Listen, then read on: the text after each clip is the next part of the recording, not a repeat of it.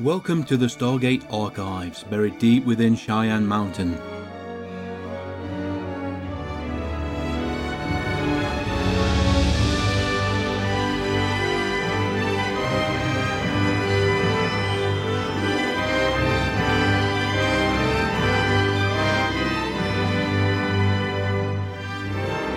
Good evening, everybody. Welcome to this latest episode from the Stargate Archives. This week, we are going to be looking at uh, Season 1 Stargate SG1 episode, The Knox. With me tonight is Brad. How are you, Brad? Hello, Mike. Hello, listeners. Good to be back. Indeed. Now, this is being recorded a few days after some rather interesting news from San Diego Comic Con. We did record a specific show about that. I got two people who actually were around at the time to join me. Mhm. Brad may have been asleep, or you probably were asleep, Uh, or in the middle of your workday, one or the other.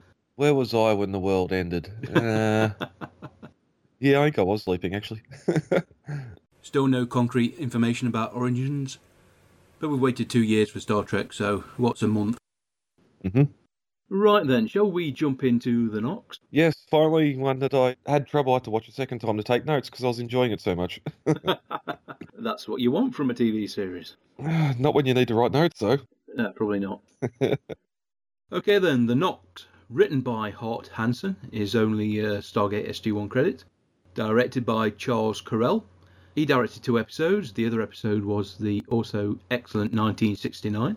Ah, This first aired September the 12th, 1997, and opens up in the gate room.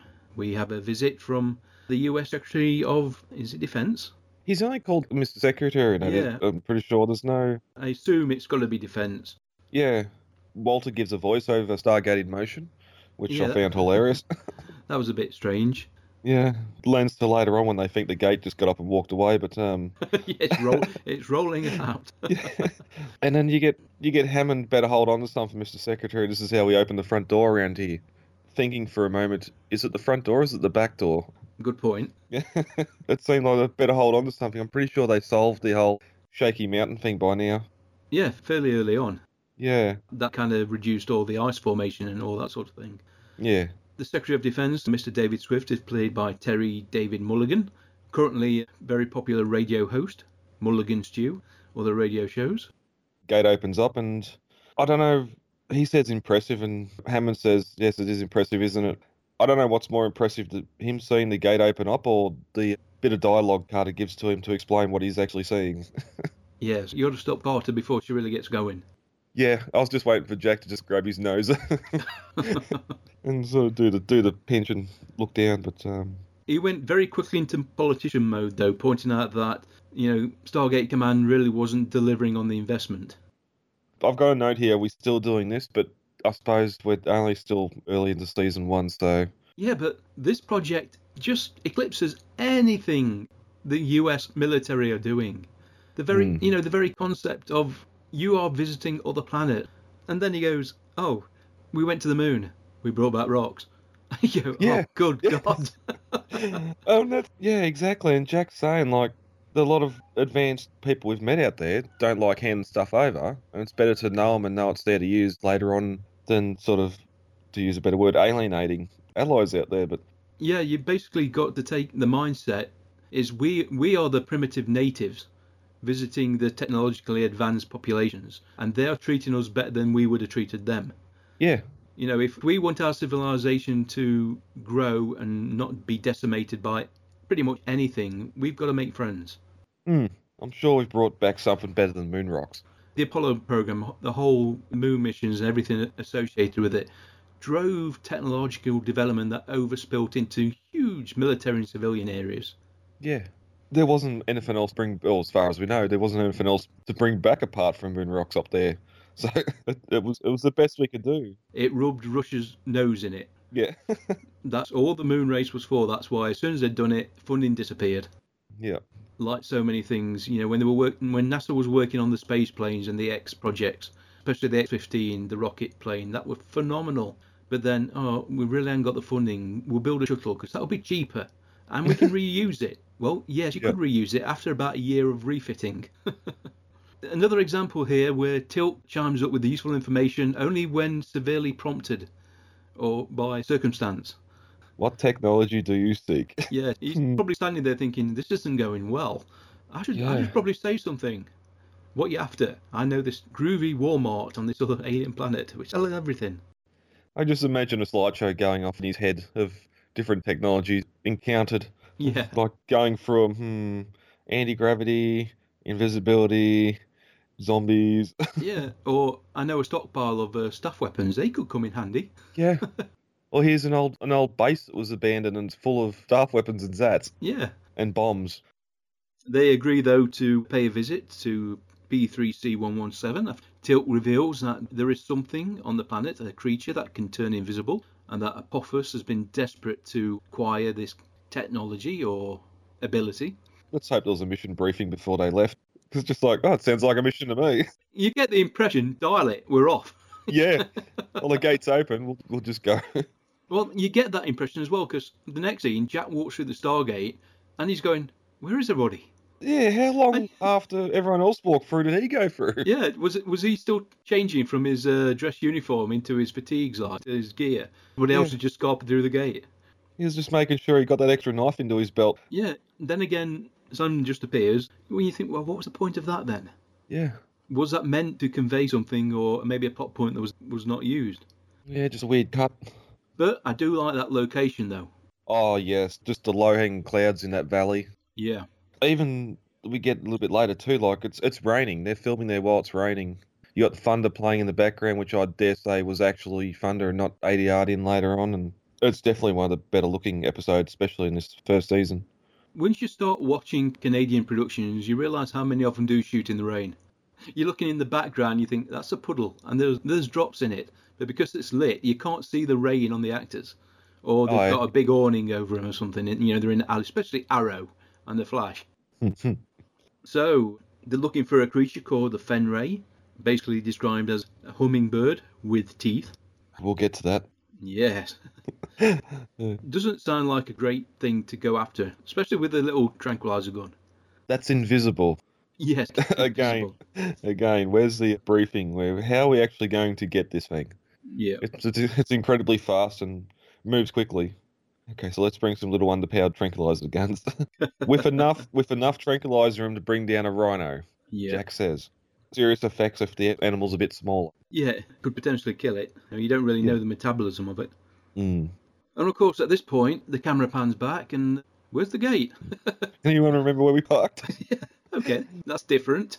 And you think, "Hang- well, what do you mean, where's the gate? Okay, you can't see it, but surely it's still there. But well, and that brings up the whole invisibility thing. It must be out of phase and not out of sight because they would have walked straight back into it. Yeah, you'd be bum- bumping into it and all sorts. If you're invisible, you could probably even figure out where the DHD was and still dial. But then, how's that explain the Fangri can sit there and hum and hover and exist in our space, but just be visible? Like it, it's two different. Yeah, two different Yeah. procedures being done to items on this planet. Yeah, We get the great little funny. Didn't we have some sort of homing device? Yeah. Yep. Where is it? On the map. Where's that? Don't know. at the gate. yeah. Oh, But then I dear. love, I love how Jack says, "All right, let's do a box search for him." Like, did, did it get up and walk away? What?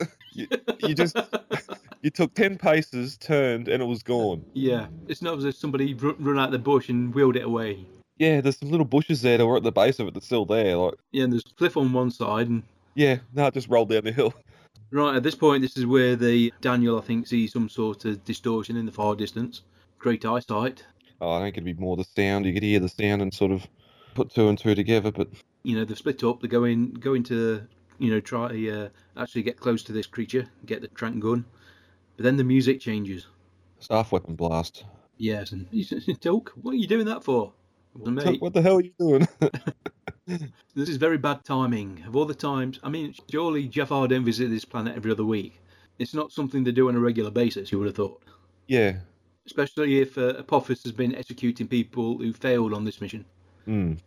Yeah, and especially if interesting it takes the staff blast or takes Tilk's response for Jack to actually go into oh crap mode Yeah. instead of the staff blast itself. Yeah, we got a couple of Jafar here firing at the Fenrir with the blade only stormtroopers can. And yeah, we got Apophis here, which interesting he's finally decided to come and do the dirty work himself. I'm not totally sold on the gold outfit for everyday use. It is a bit much. Yeah, around the palace and that that's one thing, but he's the only one we see do it, so I suppose he's a bit of a show pony. His arrogance probably makes him think there's there's nobody out there that can hurt me. This is what the god should always look like. But can't help but feel that you've only really dressed down a bit when you're in the field. Mm. They had little meeting again in the rain, like you got water beating off Pilk's big bald head. They decide that they want to go after Apophis with no ammo, no guns, just a tranquilizer guns. And yeah, it's a bad idea. Yeah, there's not many guards. The SG1 can take this, no problem. You know, but getting the point that if it was this easy to take down a system lord, there wouldn't be many of them left. They've taken down armies of Jafar before. this is two. Well, that's that's the problem, isn't it? And when there's more of them, it's it's far more difficult to miss the target. But Yeah, just open spray off the machine gun. You'll bring down a few. yeah, SG1 set up one of their legendary traps. Ah, a deep ravine. This isn't a trap at all. You wouldn't be suspicious of this, even if you were familiar with the terrain. Yeah, I was half expecting the shoe to be on the ground or something for Apophis to pick up and go, what? Yeah, not, not just uh, some sort of print, you know, a footprint or something. Yeah. One thing I did notice is Jafar have all got gold emblems. Yeah, Now, that's the mark of the first prime, Yeah, it's trials. Or he just wants more than one. just in case. Yeah. Your first prime A, your first prime B. Yep. If anyone starts talking anything about me, kill them. Got to assume that continuity weren't really paying attention at that point. Or the makeup just went all gold emblems on them all. Well, as you said, a first time and last time director, so they might not have looked at the big book to see what happens there. The perfectly planned ambush goes awry pretty quickly, actually. And awful shooting by everybody. Yeah. They get one of the Jafar down, then Jack goes down.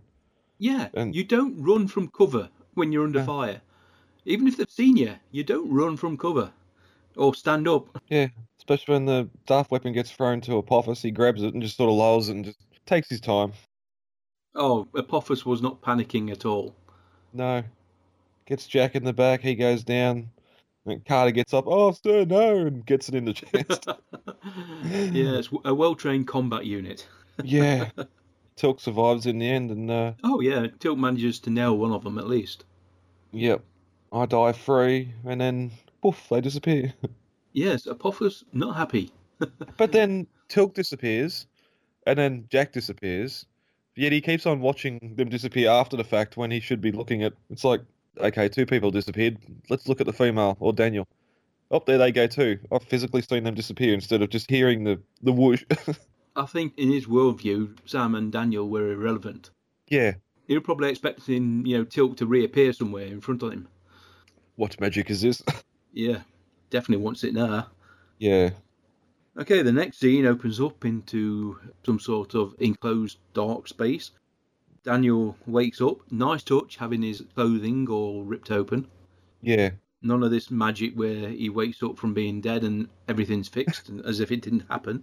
There's a note. They've healed him, yet he they didn't fix his eyesight. Yeah, well, that's normal. They just reset him. And like when he Yeah. came through the gate, they took a s- scan of him or something. nah, it's good. It's good little call back to the film too.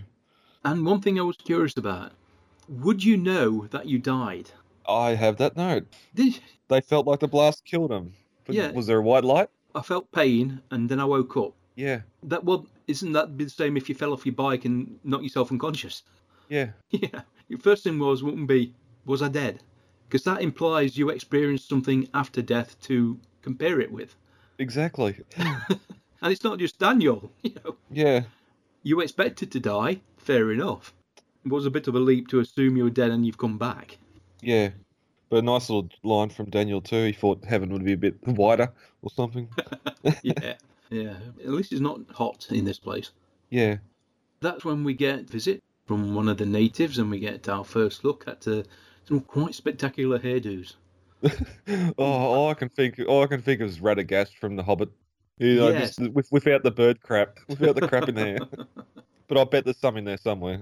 First one is Ophir, Ophir, played by Ray Zeifer. The oldest one. Yes, the oldest one. Very quiet, doesn't say much.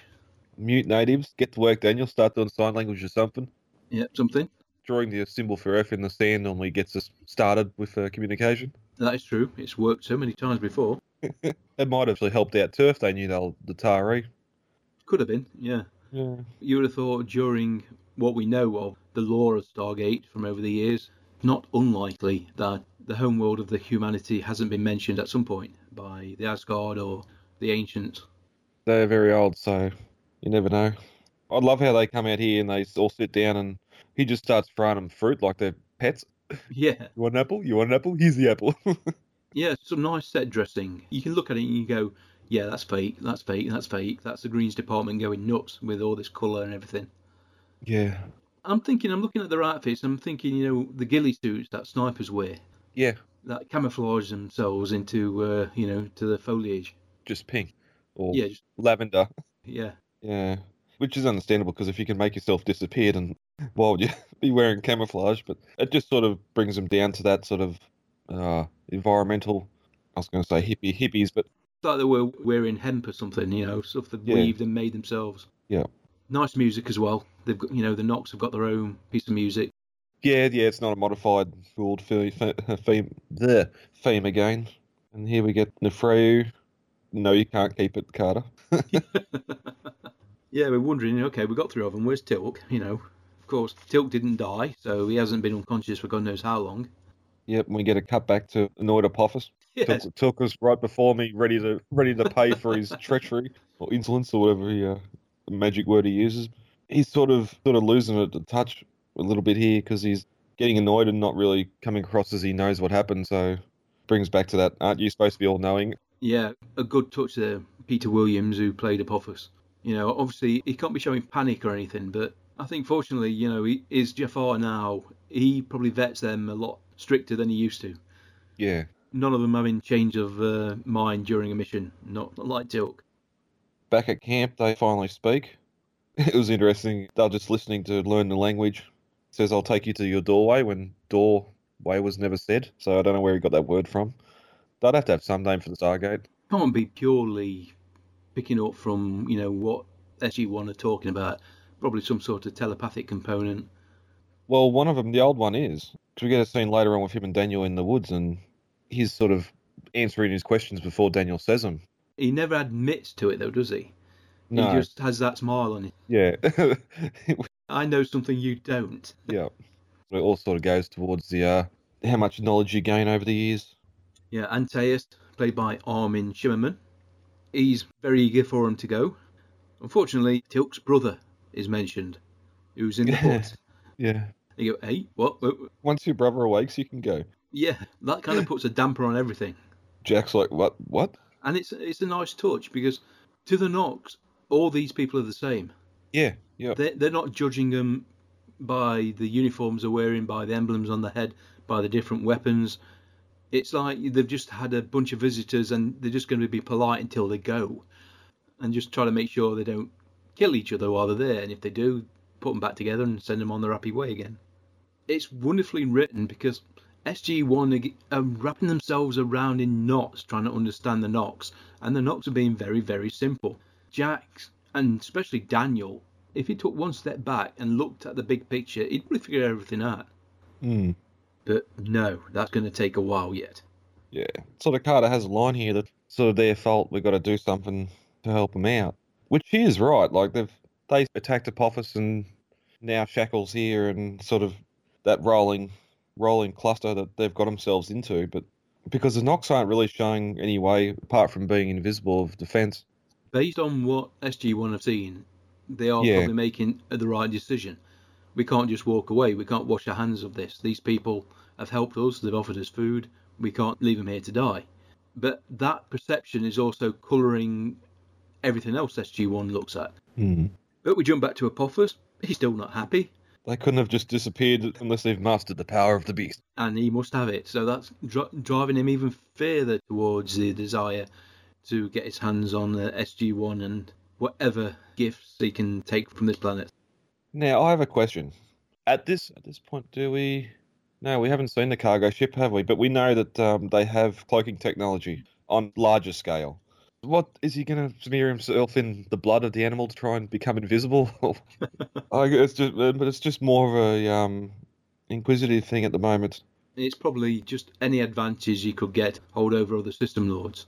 Yeah, It could be something purely organic that the Fenray have that could be discovered through, you know, vivisection, study, or even just go into it, I suppose. or it could be some sort of technology that could, you know, exploited. Yeah, yeah. You know, full cloaking device for individual soldiers on a smaller scale, that would be a huge advantage. Yeah, well, without trying to have to uh, downscale the generators in the ships and that. Right, back to the hut. Today in arts and crafts. Yeah. Shekel is lying in bed unconscious. Liar is there with Tilk, Frida Betrani. She points out that he's not asleep, he leaves you now. and uh, Tilk have, have trained you well. Exactly what Tilk would do in his position. Fake unconsciousness, learn everything he could, listening to his captors talk, and then when the uh, time is right, make his move. Of course, Tilk doesn't really. His sales pitch needs some work. it didn't dawn on me at first, you know, Shaquille, oh, he, he's now first prime. But then I realised that they've all got the gold symbols on, so yeah, Mm. kind of takes a little bit away from the devotion of this Jafar. Yeah, But pretty much sure you, you can't trust him. Tying him up like that is probably not going to do the job. no, I don't think those ropes were very good restraints. Right, we're outside, and Jack is making himself a bow and arrow, cutting down, uh, making some spears. Uh, Nefreyu is very curious. This is a whole new world for him. Mm. I think this is uh, where we get one of the we get the beginnings of the wisdom of the Nox. The idea is, you know, why are you doing something you don't want to do? Jack Jack is trying to convince him why he's going to have to fight and maybe maybe kill these uh, Jafar. But I don't want to do it. Then why do it? Because it's got to be done. Yeah. why does it have to be done? Uh, because Yeah, if we don't do it, no one else will, and they'll rule the world. It's an argument that's really not going to work on the Nox. Even if they were primitive people, their worldview doesn't allow for this sort of aggressive behaviour. Yeah. We get Jackie's got his bow all done, and we get our first look at the 97 CG on a TV budget. Not so much a hummingbird with teeth, No. more like an inverted scorpion thing.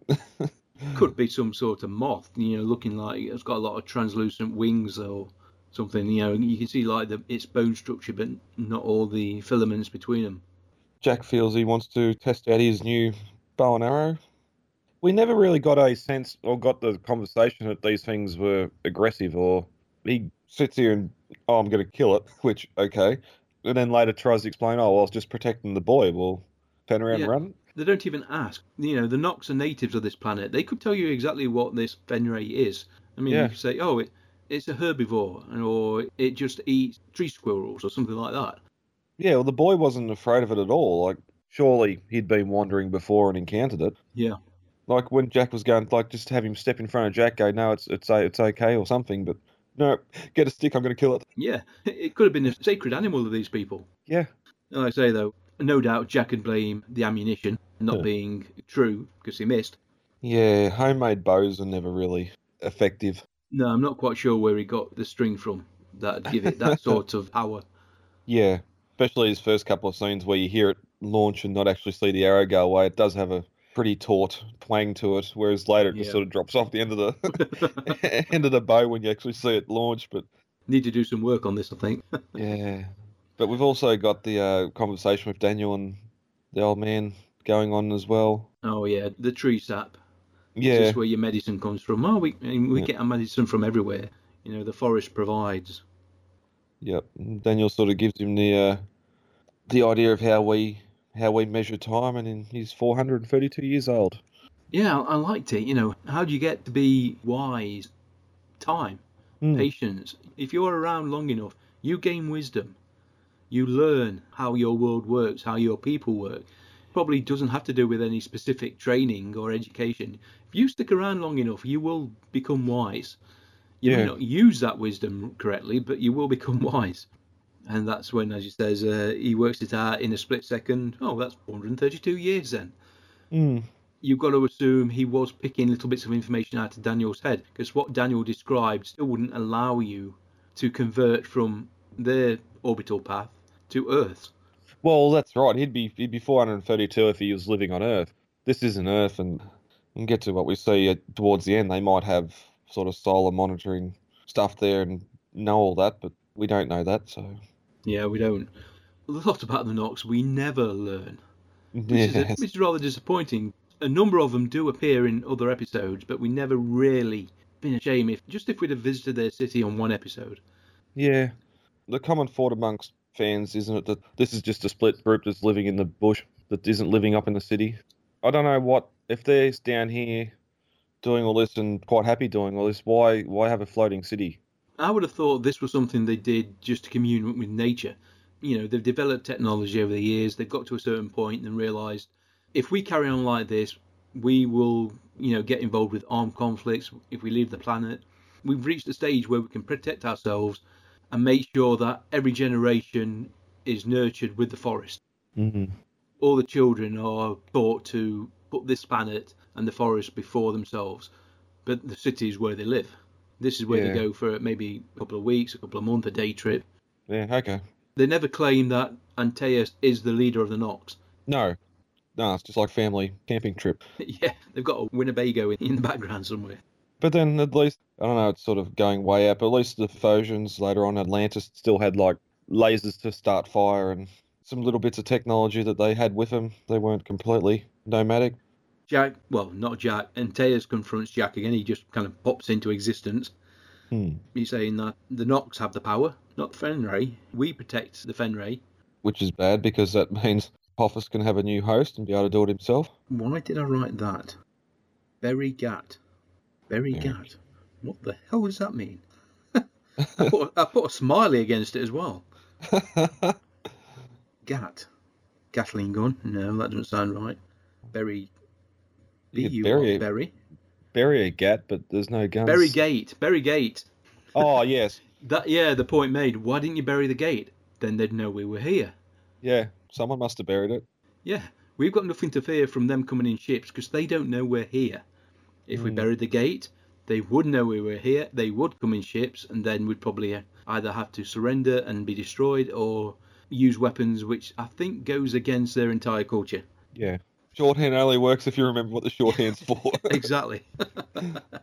we get the the boy. Old Jack's telling him as well that he was just protecting the boy and didn't want him to get harmed. They're very young, don't always do as they're told. Line comes up. Oh yes, becomes very important throughout Stargate. It pretty much sums up humanity's interaction with the galaxy. Yeah. And we get SG1 sitting around a tree stump, just having a good old chit chat. They sum it up, they're doing the right things, but they don't know, they're doing it for the wrong reason. Mm. One of the Knox turns up again. You know, Jack, will you stop doing that? We get another shot of uh, the woods and uh, the Jafar. Still not a happy bunny. Back to the hut. Tilk and Shakal again. Don't trust him, Tilk. Don't trust him. I, I missed what happened here. He he stabs Tilk in the back and runs. what happens is that they're having a chat. Obviously, Tilt once again trying to get him to change sides. Shaquille screams in pain. Oh Uh, yes. Laya Yep. rushes in. You know what, what you doing to him? What you doing to him? And starts to untie his hands. Then you see a, kn- a knife at his wrist, blade a couple of inches long, and he slams it into Tilt's pouch. Oh yes, and that would explain my next note. He screams really loud to get everyone to come in. Yet in a second, when Tilk, oh Neil, it's like everyone's just put on their thumbs. Oh what? yeah, Like they didn't they didn't come running or didn't hear him cry out to start with. good soundproofing on those huts. They're not Yeah. primitives, you know. Yeah, That Gotta other keep- hut is actually a toilet. yeah, got to keep it warm in there, keep the rain out. But um, I don't know what happens here because he runs off into the jungle, and as he goes, he hits a plant on the edge of your camp and it explodes. There's a sound effect there as well as he's sort of running past some plants. He hits one that just explodes. I must have missed that. I can't remember that. He like he bats he bats a plant with his hand. Yeah, I've got it. A fern. Yeah, I think that was probably put there by the green staff. It might have been fake. It might have been plastic. yeah, You know, you fit them together like a you know an artificial Christmas tree. Yeah. but it's also interesting too because we get in a minute when they uh, try to track him, he's skilled in trying to avoid capture when he's sort of doing a lot of nervous looking around, half hunched over hiding. He's he doesn't really seem that capable. I was amazed that in another scene he's only about fifty yards from the camp and he's spying on him. Well, he's done it. He, did he get lost? He, he He's ran off. run in a big circle. Yeah, all of a sudden, for, for plot purposes, he's back just in time to see him perform the ritual and appear and disappear. Yeah, very convenient because then he finally manages to run off, calling for his friends. Another Jafar finds him. Uh, right, we know the secret's out. He's managed to talk to Apophis. He'll know that it's the Nox, not the Fenry, that's got the ability he's looking for. Now we've got to stay in. We've got to help you. No, you don't. Hmm. Well, that's it. We got a I got a scene back at this ravine. They must have had it for the day to film in. Must be in a park or something because they don't leave this location at all. But one of the one of his far come up to him and say that they can't find the, the gate, the Chapai. When Tilk specifically says at the start that they have a homing beacon to uh, locate it because it used to go missing when they were there hunting. Yeah. I wonder if Apo- Apophis actually told him that he carries a homing device. That that might show weakness. Whereas Yeah. if, if the god could define where the gate is, but then again, how could they use it? Because it's not invisible. Yeah, just feel around for the DHD. I've got the feeling that when Apophis gets close to the gate, one of the knocks goes right, bring it back. As Apophis walks in, it appears and goes, ah, yes, I did it, men. It'd have to be when he's not actually looking at it. Because if he's seen the gate rematerialize there, then he'd have to know it's not the animal doing it. One of them throws a stone into the bushes, and Apophis turns around, and when he looks back, it's there. One of these days, I'll figure out what's going on here. Yep. So, Nefreu, the curious youngster, he might only be about 100 years old, you just don't know. He goes off. Yeah, they don't. He, mi- the other guy might be 400 years old, but do they mature rapidly and just hang around that age? Like someone in their 40s? You never Yeah. seem to get 50, but. Nefreu saying, I've been this age for 200 years, Mm. and I still haven't reached puberty. Yeah. Yeah. Great place to be stuck at and growing. Yeah. He dropped a line earlier that he doesn't know what a Gould looks like and would like to meet one, and Jack's like, no, no, you don't. Yeah, but the kid, Yeah. the very young, do not do what they're told. Off he goes. Hello, Mr. Shiny Man. Hmm. And the smile, and the raising of the hand. Yeah. and the jewel and the handpiece starting to glow, and it's like, And you go, oh dear. high five? Yeah. At this point, you know, probably an- any other kid would just, you know, kick him in the nuts or something and stop it. but no- Or you'd not think he'd- he'd hide in the, in the ferns with a slingshot, getting, Yeah, the, and uh, anything. getting the Jafar in the butts with the rocks. Unfortunately, they find Nefario dead. I was gonna say, I was gonna say, did they just kill him? And yeah, I think he just killed him. They'd have to to perform the ceremony. Yeah. Jack straight away says, Look, it's a trap. They know that when the Nox perform the ceremony, they are not protected. So Poppers has killed the youngster. They're going to perform the ceremony. Poppers can track him and attack him. And nothing Jack says is going to stop him. He offers his protection again. They don't want it. So, right then, we're off. Come on. And Load up. yeah, we're going home. But um, Poffus was just there. Like you think they'd be lying in wait to follow them at least? Yeah, and later on they're sort of tracking their way, following Shackle back to the camp. It's just th- there's a lot of disjointed parts of this episode. Yeah. I mean, even the point where Jack and Sam, you say it's a ruse, you know, fair enough. Yeah, it's a trap. They don't go far. They are literally within a stone's throw of the camp when they stop walking away. yeah, I'm pretty sure the Knox know they're not left. yeah, the same as Shackle. They take ten paces to the left, take a right, then they just wait behind a tree. It's Yeah. yeah, I'm sorry, guys. We've only got this part of the forest to film in. This is all we Yeah. can work with. yeah, go if you go too far this way, there's a road. But we get another one of SG1's legendary uh, ambushes. Works slightly better this time. Yes, because the Nox forgot to take a dart off Jack. So yes, so again we're gonna we're gonna we're gonna get Apophis with enough tranquilizer to bring down a rhino. This has got coma written all over it. Yeah. Although, got to go in my tilk, he found himself a nice big stick. Next note, sure, sure, no one could see Tilk holding a log behind a tree. I'm not sure which one of them jumped out the hide and kind of kneed the Jafar in the groin. It would have to be Carter, wouldn't it? Laying down. I'm not quite sure. It, it happened so fast. I'm figuring out there is no way you planned to do that. Yeah, I've got the impression the stuntman afterwards is going to say, "Oh, get him my ice pack." because they've all got the the Kevlar helmets back on at this point, so it's hard to see who's who. Definitely looks like SG1 have got the upper end, upper hand at least to start. Till of course one of the Jafar gets Sam dead to rights. Yeah, head Going to be the end of her. that, yeah, I don't think you're coming back from that one. no. it's Daniel though, showing the uh, the warrior he will become. yep. Oh, I'm so disappointed. am I that Apophis slowly walks backwards into the darkness, leaves his men to die? Yeah, I've got aliens deja vu all over again. yeah. You know, and he's, he's probably thinking, okay, I'm out, nobody's noticed me. Turn around. Oh, hello there. Could you imagine Paul Reiser in a skull cap? it's exactly the same scene, though, isn't it? Yeah, just no alien waiting for him. Jack instead, and Yeah, Jack's ready for him this time. He's he's got him. He's he's got him. Oh, oof, he's gone. yeah, Jack drew him into the heavens. Why? and the arrow lands at the feet where Apophis would have been. Yeah, probably wouldn't have done much damage to his armor, even if it was nice soft gold armor. Yeah, I wonder what the effect was if they had him there and then just sort of done a quick cut to have him disappear with a little bit of fuzz because you wouldn't want to be firing a arrow at one of your actors, I'd imagine, which is probably why it was going to land at his feet in the end.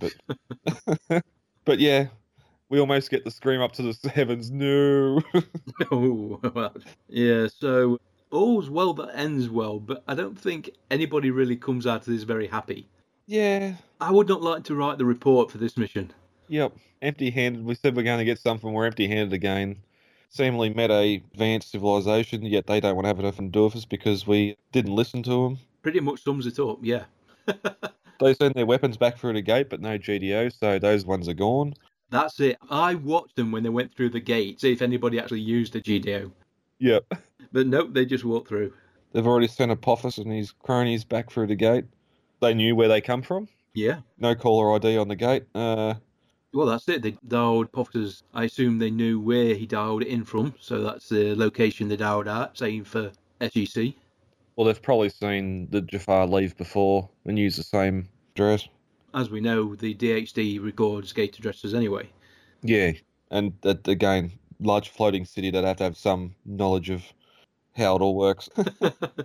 They are that advanced, they can rough it in the woods. Surprised they haven't made a wooden one. Make a wooden gate. It's just to fool everybody. Yeah, And this is where we get another discussion between Antaeus and Jack, where finally a lot of things become clear. Jack's obviously going on, you know, we're going to bury the gate now. And said, they'll come for you. And said, well, we're not worried. You should be worried. And, you know, Antaeus, you fear for us. Why?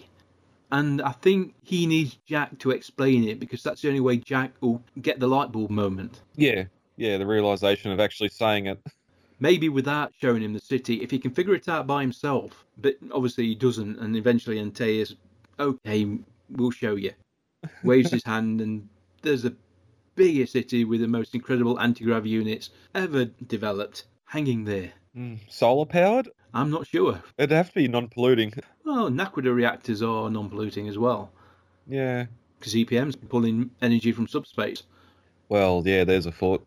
You got Fenray buzzing around the city, uh, although the perspective is a bit off. Yeah, I've got a feeling that city is probably 10, 20 miles across, some distance away. yeah. No, it's not close.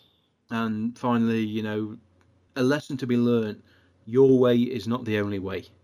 And if the human race can get that little arrogant streak out of them, the universe will open up for them. It takes a little bit of time. SG1 get there fairly quickly, others, the NID, not so much. No, well, they got to experience it to learn. And that's it. This is a learning experience. They came away with nothing but insight into themselves, into what some of the races are out there. Races that do not fear the gold one little bit. Mm. And if I were the gold, I wouldn't go back there either, just to be on the safe side. Well, yeah. What's stopping? I suppose they're going to bury the gate. Follow up with sort of similar to Force Chariot, where the uh, Ghoul actually come and attack. Might have been warranted, but no. This is it. We see Lyra and that a little bit later on, and not much more of the Nox. Do you think they can cloak the entire planet? Well, It's a thought. who's cloaking the city? If he can just wipe, swipe his arm and decloak it, Now that, that's a communication. He rang his mate up and said, Keep an eye on me. When I wave my hand, press that button. Well, I'm just getting Family Guy here with everyone rushing. Who touched the thermostat? You're getting people in the city stressing because all of a sudden it's decloaked when they thought it was cloaked. I Yeah. haven't seen that. Okay. It's a skit that all men have got some sort of sensor in their head when the kids touch the thermostat. All the neighbours start popping in through the windows and doors. Is, is something wrong with your thermostat? Me thing went off. That's the whole thing, like in line of sight with the Fanry to cloak it. There's not a lot here for us to go on. If you get hundred of them together and they start humming, can they make the planet disappear? It's possible. We never get to see it, unfortunately, but yeah, it would have helped out when the Aurite get on board. Well, if, if they want other ideas to follow up on any future Stargate productions, there's a, a string MGM could pull on. Yep, I'm sure there's a book somewhere that's already looked at this. There probably is. Yeah, That was The Knox, one of the better episodes from the first season of Stargate SG1, if not the entire 10 season run. Oh, I wouldn't go that far. There's some issues with it, but uh, the story in the whole was just great. I'm trying to think where our next condescending look at lower form aliens comes along.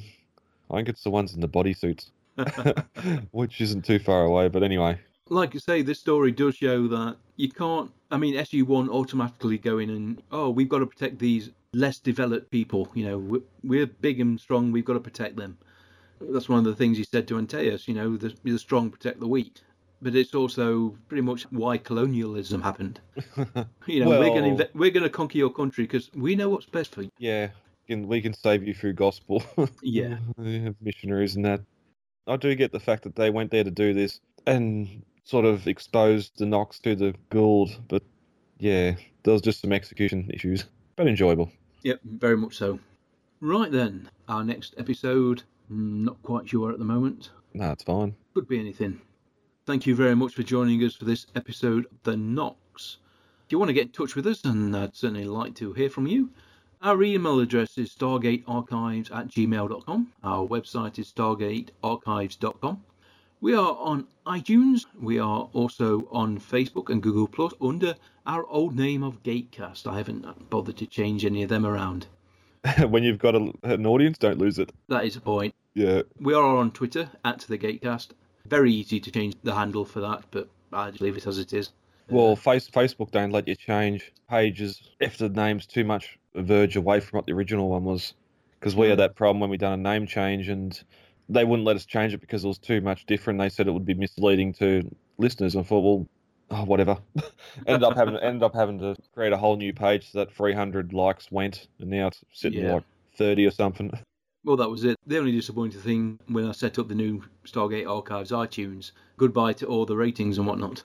Yeah, yeah those We, we, subscribed. we didn't get many anyway, but still. yeah, yeah, oh, it's still handy.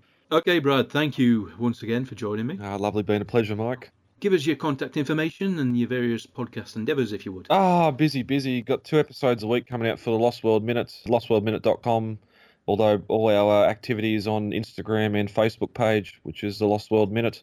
Transformers Collectors Club Australia, transformerscca.com is the uh, website for that. And uh, actually, yesterday morning at 4 a.m., I was up for uh, a little guest spot on the Mad Max Minute as well. So, I've seen once you start down the movie by minute, it's a big family. yeah, You you get passed around. Yeah, no, I'm trying to I'm trying to stay limited because yeah, got to find time to record my own show, edit that, and then yeah, be on guesting as well. So it's sort of it used to be just doing this with you and Alan on a Sunday morning. Now it's spreading out to week morning weekday mornings as well. So Brilliant, isn't it? anywhere and everywhere. So It's something to do. yeah, Okay then, folks. Take care until the next time you visit the Stargate Archives. Until then, I've been Mike. I've been Brad. Bye bye. Bye.